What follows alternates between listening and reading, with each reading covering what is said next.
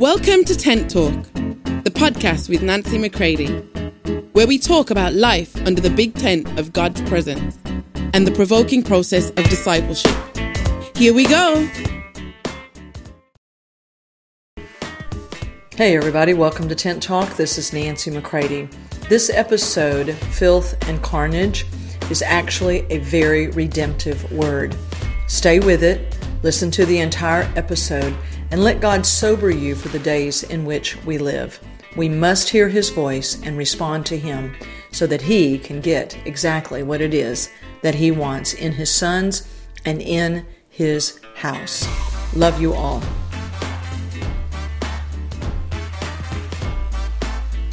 Okay, so do you go to church because other people behave? Now, think about this question.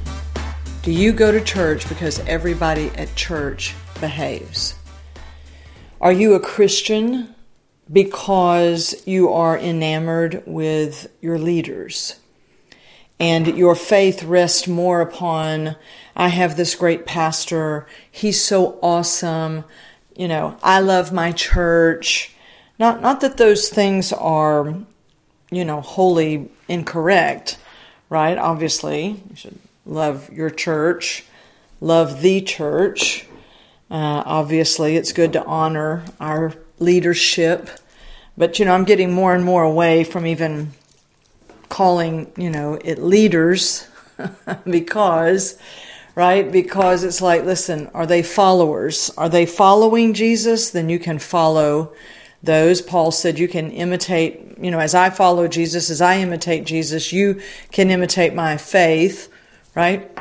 But more times than not, what happens because of the subtlety of the good side of self is that once we're born again and we come out of what we consider to be our evil, um, it is an amazing thing that the good begins to slowly and subtly uh, take place in uh, the church and in people. And so I begin to do good at church and look how good I'm doing. And I'm with good people. And we don't live like that anymore. And there begins to be, um, you know, uh, um, um, there begins to be this focus on we're doing good, we are good, and of course, we need to help, you know, the little people. we need to help those who are in trouble, right? As though we never had trouble. Now, what I'm describing to you is the good side of self.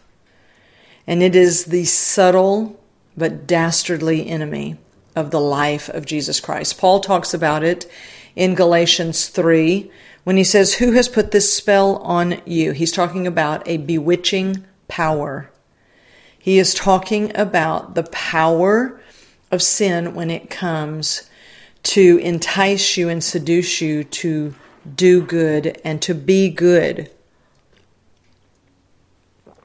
So I want you to consider this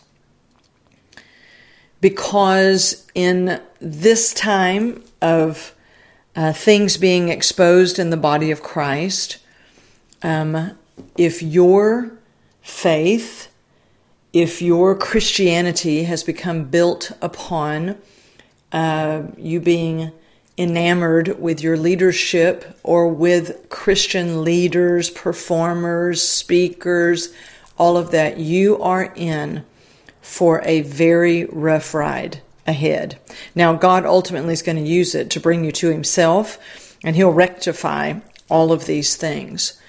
But when you hear of, quote, another leader has fallen, you know, has uh, sinned, you know, all of that. And if that causes you to be completely, uh, what would be the word I'm looking at? Um, disenchanted, right, with Christianity, then this is a very necessary part of your growth a very, very necessary part.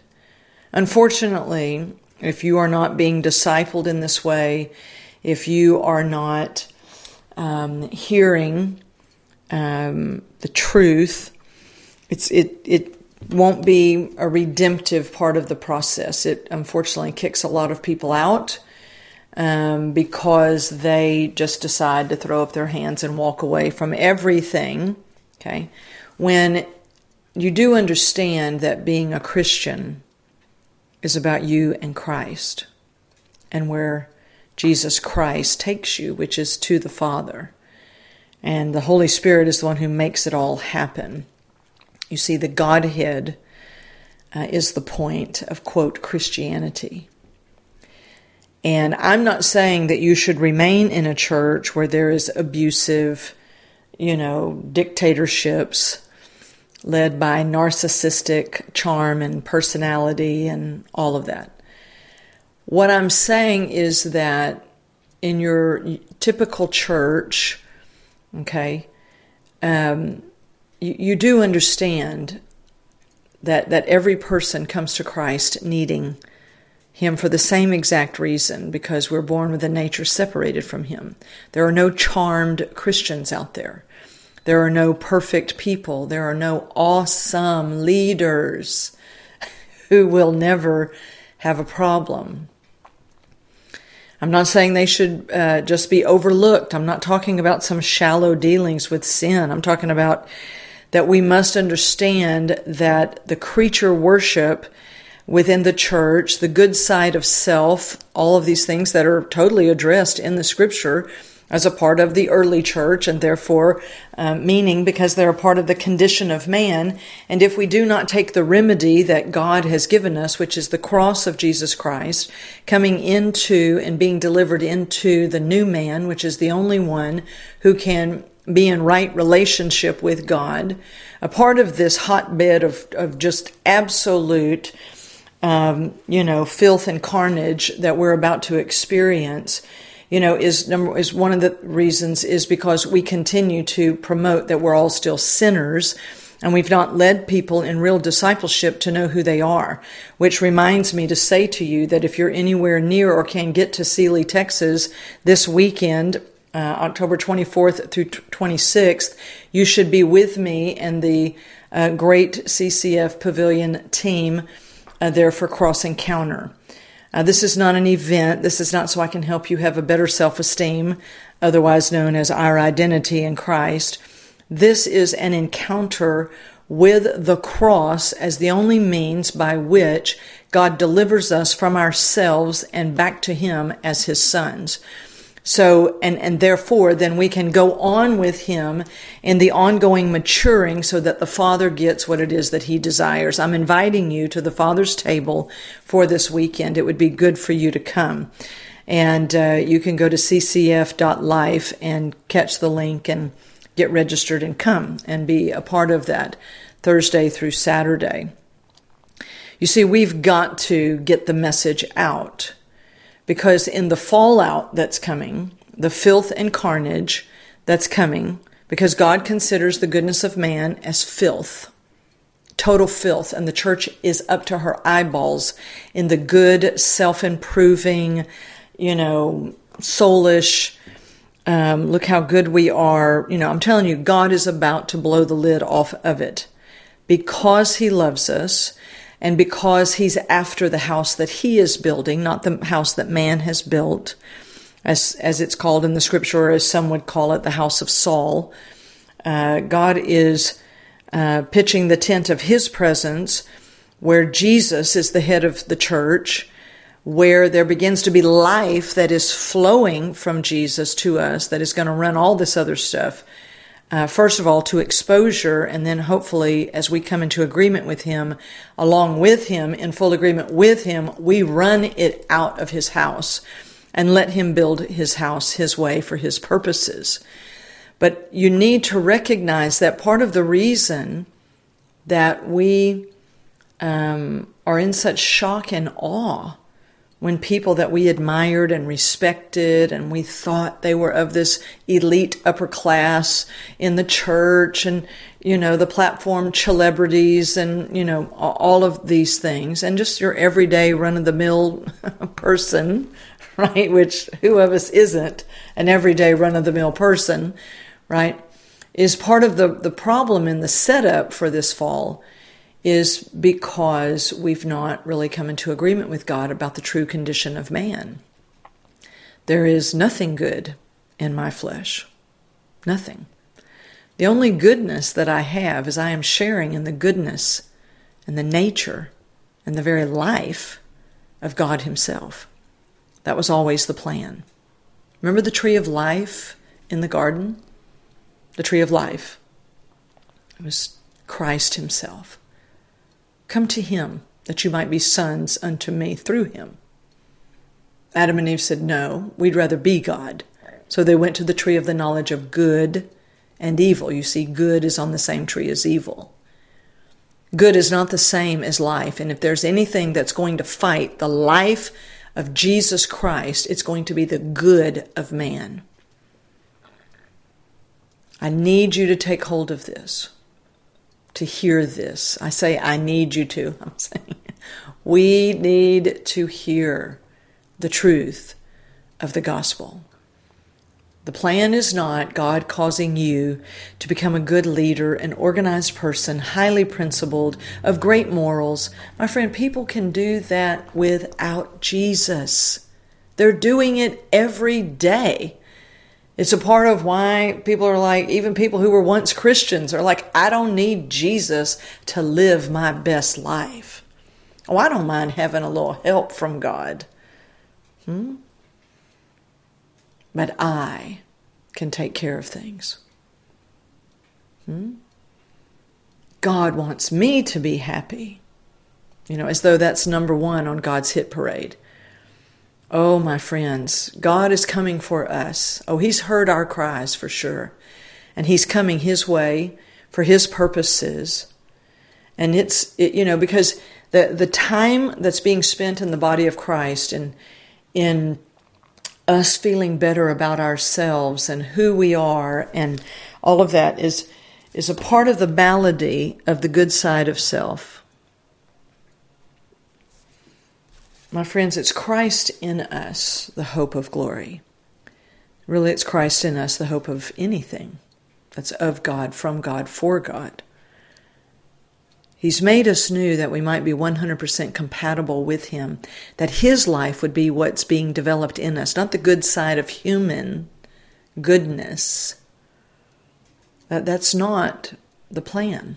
That's not the gospel. That's not Christianity. And so He's coming.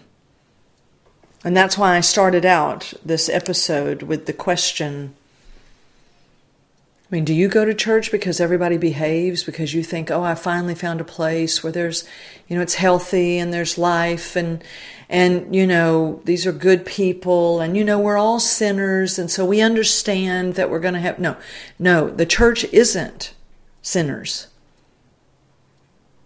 The church, because of Jesus Christ, his death, resurrection, and the full width, breadth, height and depth of the cross of Jesus Christ, the death side, the resurrection side, everything of Jesus. We, and only because of him, have been infused with his life and been born again, and we are his sons, his brethren, his temple. We are like him. We are fully righteous and holy because of him in nature. And because we haven't been discipled and educated properly by Him and by Holy Spirit, because we've been given some other gospel, some other spirit, some other Jesus, that we have so easily tolerated, Paul said in 2 Corinthians 11, 1 through 4. This is one of the things that Paul uh, was afraid of. He said the same magic, the same voodoo that worked on Eve in the garden is now come and seduced you away from a pure and simple devotion to Jesus. My friends, his church is not sinners. His church is his sons who are like him and must mature in this hour of history. So that when sinners are brought to us, the church, wherever we are in our everyday life, and as we are brought to them, we reconcile them to the Father by the same means that we did. Whether they are rich or poor, no, no matter what everybody's need for Jesus is the same is because they are dead and separated from him because of the inheritance in Adam. And every person needs Jesus for the same reason. And so we have to recognize this. It's not going to be a church of sinners who just welcome other sinners in and we all know that we're flawed, broken. No, no, no. There may be flaws in my soul and body. You know, yeah, I, I get that. But I'm talking about in spirit. If we don't know who we are to Him because of Him and His finished work and what He's after, how can we be a house ready and prepared? And, and that are, are we those who, according to Romans 6, that our way of life and the way we conduct our business and deal with things and handle things and relate with each other and relate with people and everything is according to behavior in newness of life. That church that is highly discipled, not in some guru shepherding movement, but in a living, organic way by those who have been dealt with him themselves, who are simply turning around and passing it on. There is an abiding that we have been called to. There's a drilling down into his ways of life that must come. And that church is about to emerge. And will be led by those who have entered in for themselves. And they're no longer trying to have the sharpest looking you know city church or they're no longer trying to you know be the hippest coolest you know you know one of the old saints would say the reason you got to serve cake all the time and in our era it would be coffee right you got to have just the right cafe and the this and the that right is because you ain't got the holy ghost when I read these old guys, I'm like, oh boy, I tell you, they may have said that to their generation. It could as it could just as well be spoken to ours because the condition of man has not evolved, my friends. It is still the same, and the gospel is still the same. And God is igniting us. We are not the early church, we're the now church. We might be the church that actually makes the biggest transition ever from, you know, you know, when when Jesus returns and you know, I don't know, but but do you understand that God is looking for those who will be a succession of his wisdom from generation to generation? Because every generation needs to hear the truth of him, what he wants to be spoken and heard of him and known of him through those who needed him and have allowed him to to mature them in their life with him who become messengers because they are the message. And we will also be the proving ground for the what we preach. So it'll be proven within us. If that's what we preach it'll be proven in us. Hmm? so are you one who is just shocked and appalled? I mean i'm deeply grieved deeply grieved when I realize there's another son, no matter how infamous or anonymous they may be, that does not know the Father and who needs him desperately.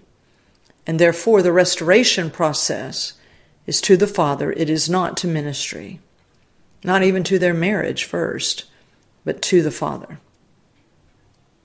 So what we've done is we've tried to do all these other, you know, let's restore them to ministry because, you know, God believes in second chances. The Father says, Where are those who will restore them to me? I'll take care of marriage and ministry and all that if that's what I plan for them. But you see, some, their life has become their ministry, and you have to have a good marriage to have the ministry. Yes, I did say that. So therefore, I got to keep the marriage, um, you know, propped up, and it has to keep looking a certain way. Everybody's got to think we have a great marriage because you can't have ministry without it. And so I don't know if you can recognize there that ministry becomes the all consuming machine, the all consuming monster of the self life.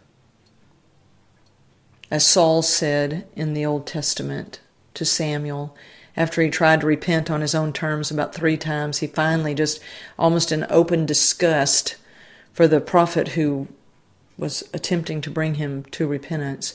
He said, Look, look, okay, okay, okay, I get it, I get it, but just don't shame me in front of the people.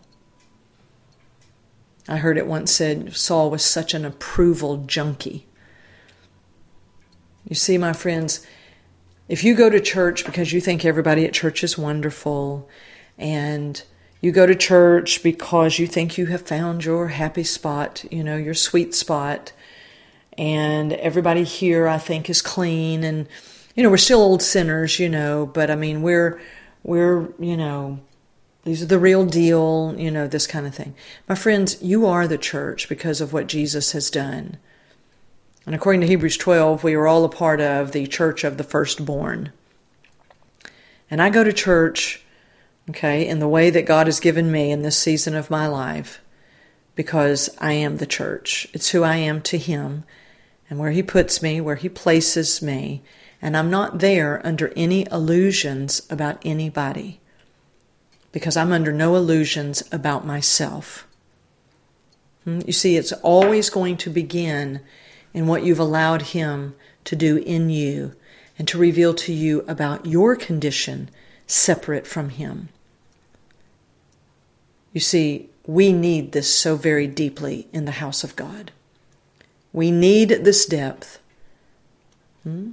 Because when we can just bypass sin and we can just act like, well, you know, yes, they've all divorced, you know, their spouses, and yet now they've all married other people that were in that same church, and but that's okay, and let's congratulate everybody, and let's do this, and let's do that, and it's okay. Just kind of, you know, don't look down, just keep your eyes ahead. You know, it's all going to be okay. And yes, as as a person who's been restored after heinous, perverted infidelity, sin, manipulation, lying, deceiving.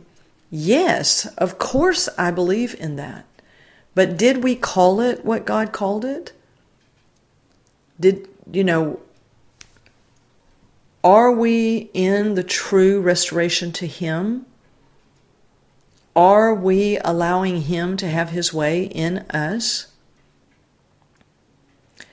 I'm saying this to you as someone who has needed this so very, very deeply and needs Him in the deepest abiding way every day, at every level. My friends, God is coming for His house, and He's about to flip the house and many, many things that we have been resting upon, relying upon.